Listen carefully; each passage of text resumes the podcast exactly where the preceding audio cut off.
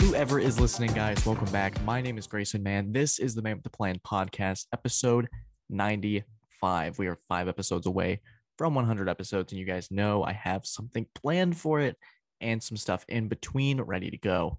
What are we going to do today? What are we going to talk about? So, you haven't noticed, there was a big NBA move. The Hawks traded for DeJounte Murray. Very excited about that. We're going to talk about that for sure.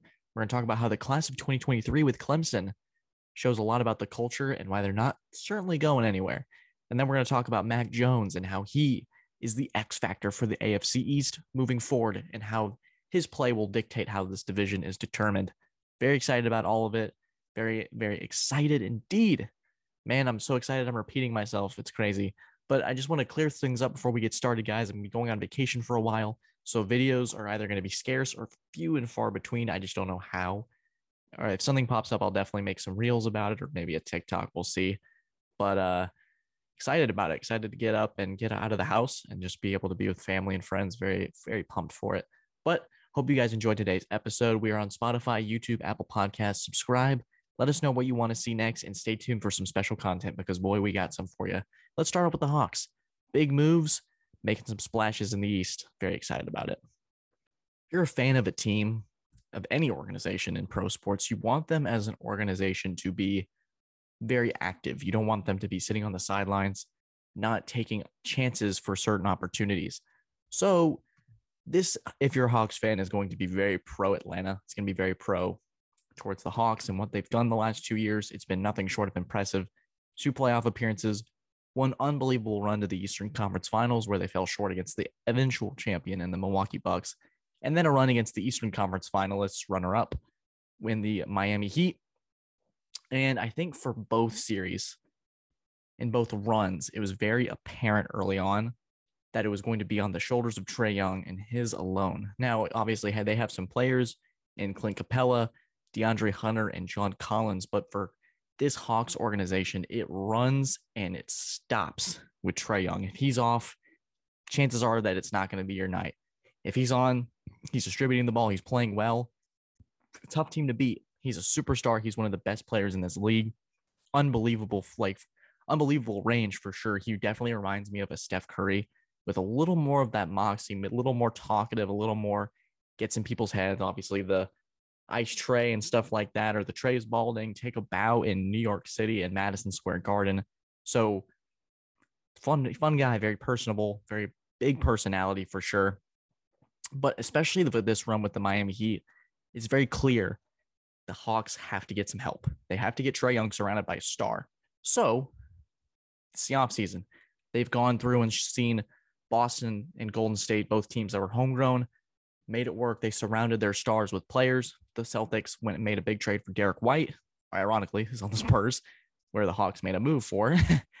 and the Warriors surrounded Steph Curry. They got Jordan Poole back. They got Klay Thompson healthy. They got a lot of guys back to the. They got the gang back together essentially.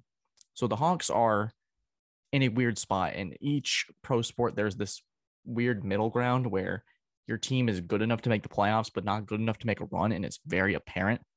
This is that Hawks team. And like we said to start this segment, you want your organization to be active. You want them to take chances. This is exactly what they're doing. DeJounte Murray is a beast.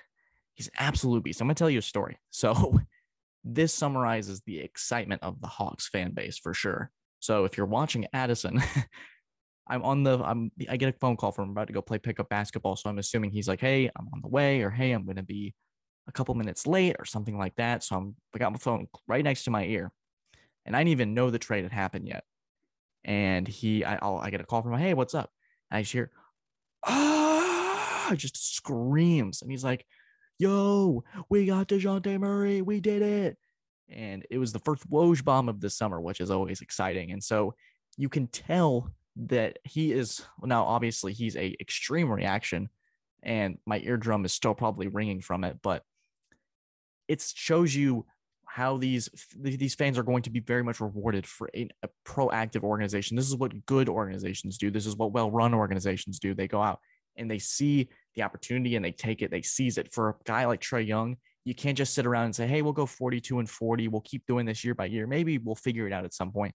They were active, they took their chances, and they got their star. What he brings to this Hawks team is they bring this backcourt that's going to be so lethal. It's going to be able to do so many different things. Dejounte Murray also plays great defense, which is something that Trae Young necessarily doesn't do. He's not necessarily a scrub on defense, but I think what Murray brings to the Hawks is more star power, more scoring, and it doesn't put it all on Trae Young. So if Trae Young has an off night, you could get a 25 point game from DeJounte Murray, and the Hawks are able to overcome maybe four of 13 shooting from Trae Young, even though he's probably not going to take just 13 shots. But you get what I'm saying. You're going to be able to overcome certain things. You're going to be able to, the margin of error is going to be significantly wider. Now, it's not all going to be on their star. And I don't necessarily know what they're going to do with John Collins just yet. But I think if they're going to keep this, this little group together, so you have Trae Young, you have DeJounte Murray, you have Clint Capela, you have John Collins. I don't, I think maybe DeAndre Hunter is that next, that forward that starts at the three potentially, but you have guys that can now contribute. Maybe this opens up for John Collins to be the three. Maybe he can get a couple extra shots. Someone isn't looking for him. Someone isn't paying attention to him. Someone saying, hey, we got to really stop DeJounte Murray and Trae Young. This opens it up for other Hawks, excuse me, other Hawks players to succeed and do well. This is a huge trade.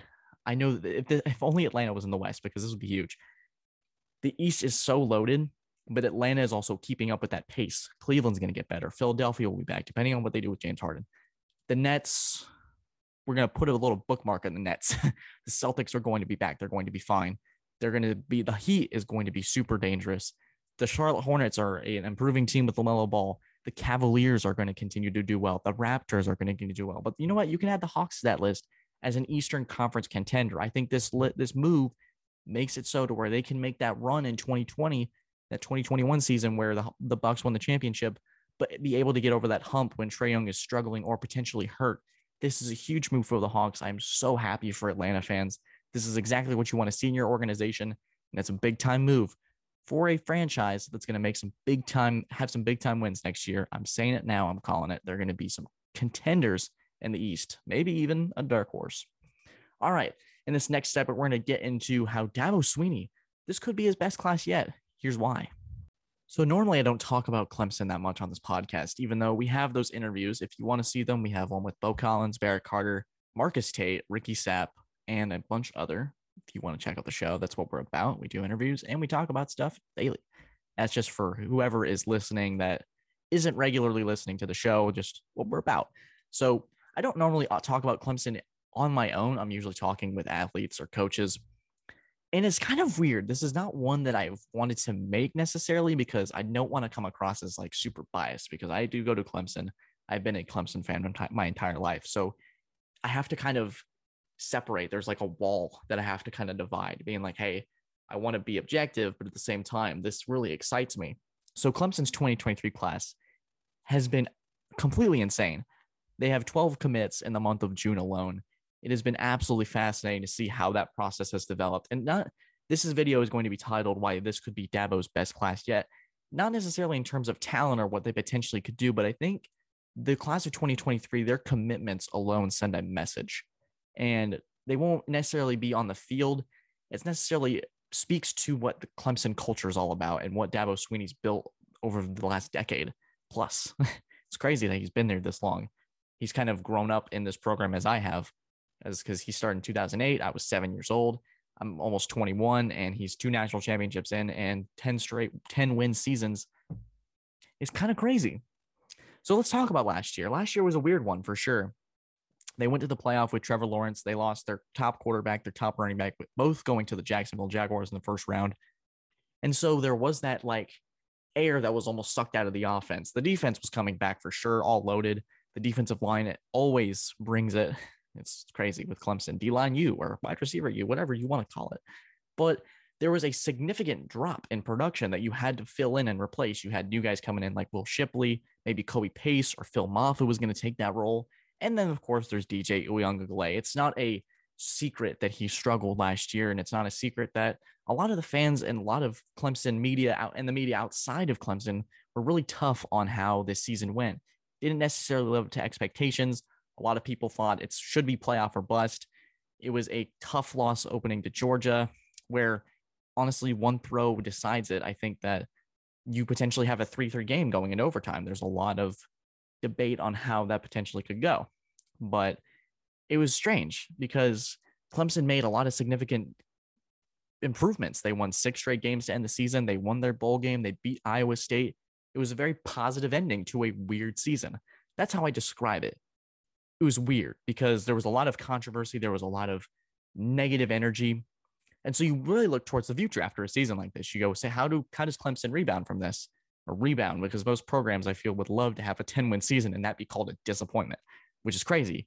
I want to emphasize that because I'm going to be having this hopefully on TigerNet. Hopefully, some people see this. I want people to know that are Clemson fans.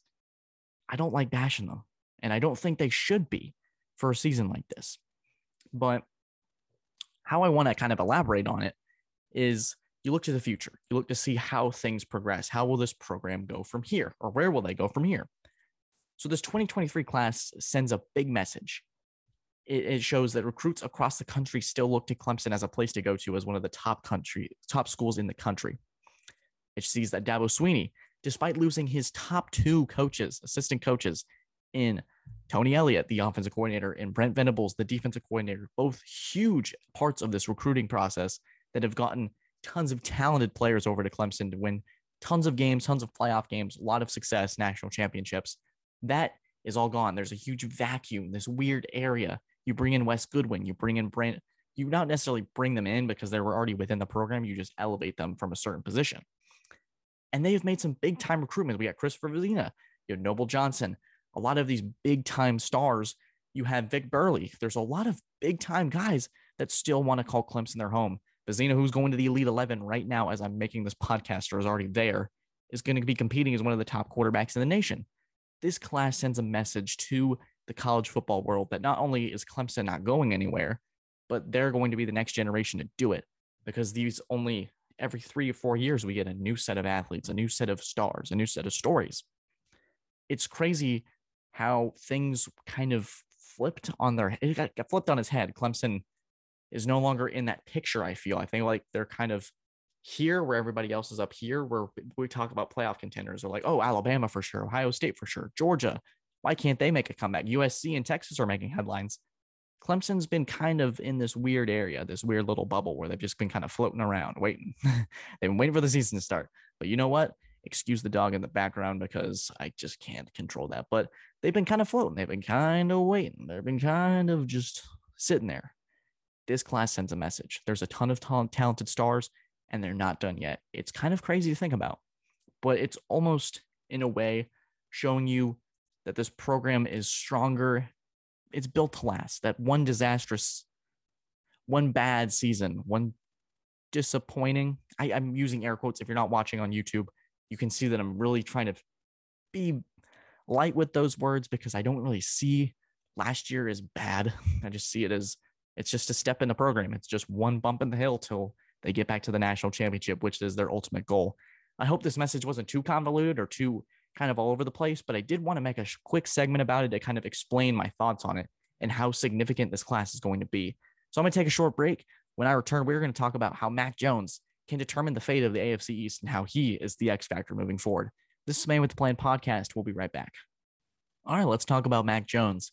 So you guys can see the hat. You guys can see here. This is not going to be some sort of super biased approach or anything like that. This is a very me centered podcast when I really think about it. A lot of my teams we're talking about here, but they've made some headlines enough to really validate their appearance on there for, you know.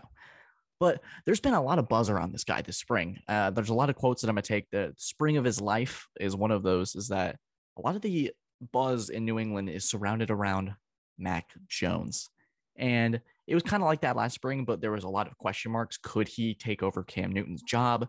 could he potentially be the guy to replace Tom Brady? There was a lot of big questions, and we got a lot of answers this year. The Patriots went 10 and 7. They made the playoffs. They got their butts kicked in Buffalo, but there was a lot of positive to take away from it. There was a lot of good saying, hey, we got our guy. Let's make a couple adjustments. Let's re sign JC Jackson. Let's do this. Let's do that. But they made it work. And the way I kind of describe New England's offseason is they didn't get better, but they didn't get worse. They kind of are in the same spot. There's a very capable playoff roster in there. But I think in terms of the AFC East, you have Buffalo, who didn't necessarily make the biggest jump. They had Von Miller to this big contract, but how long is Von Miller going to be Von Miller? Not necessarily sure, but Josh Allen's going to be Josh Allen for a while. Buffalo's going to be amazing. The Jets, I still have a lot of questions about. This is kind of like my AFC East divisional breakdown preview within a preview in a way, but the Dolphins, they got a t- lot better. Tua, there's a lot riding on the season for them. But I think for the AFC East, a lot of it centers around Mac Jones and Bill Belichick. And here's why. So part of it is why I think that this team last year kind of went as Mac Jones went. They kind of almost copycat. It was almost like a copycat kind of thing. So the first game against the Dolphins, Mac Jones was pretty solid. He made some big big time throws. He made some questionable decisions, especially that little toss backwards to Jonnu Smith, but they ended up having a costly turnover. So little shaky first game. They ended up losing. They end up going on this six game win streak. Mac Jones was phenomenal, making all the right throws, all the right choices, including a big time win against Buffalo. He didn't necessarily play super great because he wasn't asked to, but he carried out the game plan. The team, they did their job, the classic New England mantra. Then you go on to the losses. Colts, Mac Jones throws two picks, I think two or three picks. The team has a lot of bad mistakes on defense, a lot of miscommunications. The Buffalo Bills game in in New England, Mac Jones, it just looks like the moment's a tad too big because you can clinch the division with a win there. The team kind of falls apart there. In Miami, week 17, a chance to still clinch the division. Mac Jones has a couple costly throws. The team falls behind early and they can't come back in time. There's a couple times where New England, it all went on him. And whether he went, whether he flied, they flied. And when they soared far below, they soared really far below. Mac Jones has had the spring of his life. Mac Jones has also lost 15 pounds. I think he's the big X factor in the AFC East moving forward. This New England roster goes where he goes. If he has a Joe Burrow like leap, New England will follow suit.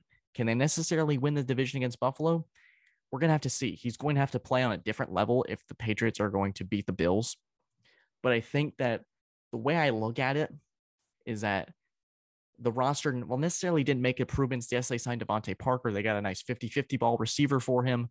I think that this is a roster that is going to very much in certain games go, hey, Mac, you got to win this for us. Or, hey, Mac, you're going to have to make three big time throws today in order to beat the Chargers, for example. Or, hey, Mac, we're down a touchdown. Can you go and drive us to the length of the field and get us this W for us? This Patriots team will go as far as Mac Jones is willing to take them, especially this year when the roster is not as strong as maybe Buffalo or a Miami. It's going to be on the quarterback to be able to elevate them to that position to get to a, maybe a wild card berth, maybe 10 wins this year, maybe go 11 and 6 and squeeze into there with a loaded AFC with a lot of talent. I really like Mac Jones. I think he's a great quarterback. I think he's one of the top quarterbacks, top 16 in our league right now. He's not going to wow you like a Lamar. He's not going to wow you like a Mahomes, but he can potentially make all the right decisions in a game. And IQ, he can beat you up here, which is still super important in this league this New England team goes as far as Mac Jones is willing to take them. That's pretty much where I stand on it. They could go eight and nine and struggle because there's not enough around him and he's not able to elevate this team, or they can go 11 and six, make a giant run and really take things off. There's a lot of good things. Jonnu Smith has said a lot of good things about him. The Patriots tight end. This team likes what they have in him. Belichick likes what they have in him. Let's see it happen. Let's see it work. All right, guys. This was episode 95 five more episodes away, guys. Five more episodes of the Man with the Plan podcast. Cannot wait to get to episode 100. And I know you can't wait either. Subscribe for more content. Please check out our channel. Check out all of our interviews. Check out our interviews with Ricky Sapp, Bo Collins, Marcus Tate, Jalen Slauson, Barrett Carter, whichever ones you find enjoyable. Maybe you want to see a super fan series. Comment down below what you want to see next. I'm super excited to make content for you guys as always. Stay tuned for more. Have a great day. Take care.